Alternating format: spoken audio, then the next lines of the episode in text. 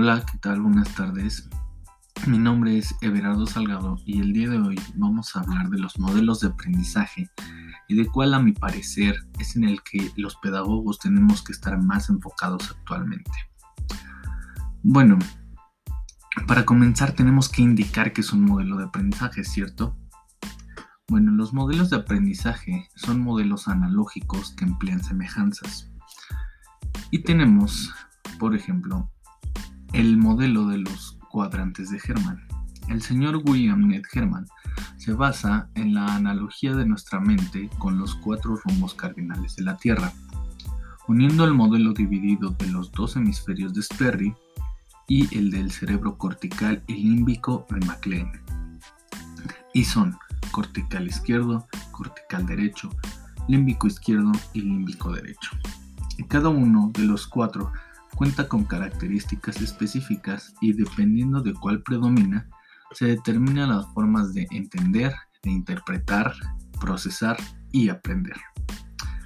También tenemos el modelo de Felder y Silverman. Richard M. Felder y Linda Kreger Silverman querían conocer, categorizar, clasificar y orientar el estilo de aprendizaje de sus alumnos de ingeniería y concluyeron en cuatro estilos de aprendizaje, sensoriales e intuitivos, visuales y verbales, activos y reflexivos, secuenciales y globales. Posteriormente, tenemos el modelo de Kolb. David A. Kolb estableció que el aprendizaje siempre se encuentra relacionado con la experiencia y que consta de cuatro fases. Experiencia concreta, observación reflexiva, conceptualización abstracta, experimentación activa. De ahí nos pasamos al modelo de Roger Walcott Sperry. Divide el cerebro en dos hemisferios, el derecho y el izquierdo. El derecho es el encargado de la creatividad, visualización y razonamiento espacial. En este caso, podemos tener de ejemplo a los artistas, llámese pintores o llámese bailarinas, en los cuales ellos tienen eh, más desarrollado este hemisferio. Y el izquierdo, que es el encargado del pensamiento secuencial, el paso a paso, el razonamiento matemático. Por ejemplo, los ingenieros, los químicos tienen más desarrollado el hemisferio izquierdo que el derecho. El modelo de sistemas de representación tiene como creadores a Blender y a Grinder. Como parte de su propuesta, reconocen que los seres humanos solemos tener un, un particular tipo de predominio en la manera en que percibimos los sentidos e interpretamos nuestra realidad. Los humanos contamos con tres principales sistemas de representación, visual, auditivo y kinestésico. Y por último, el que yo considero que tenemos que tomar más en cuenta, el modelo de inteligencias múltiples de Garner. ¿Por qué digo esto?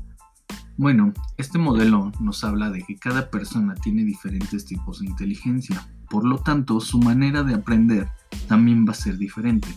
Por ejemplo, no va a ser la misma forma de enseñanza para una persona sinestésica o kinestésica al de una persona lógico-matemático.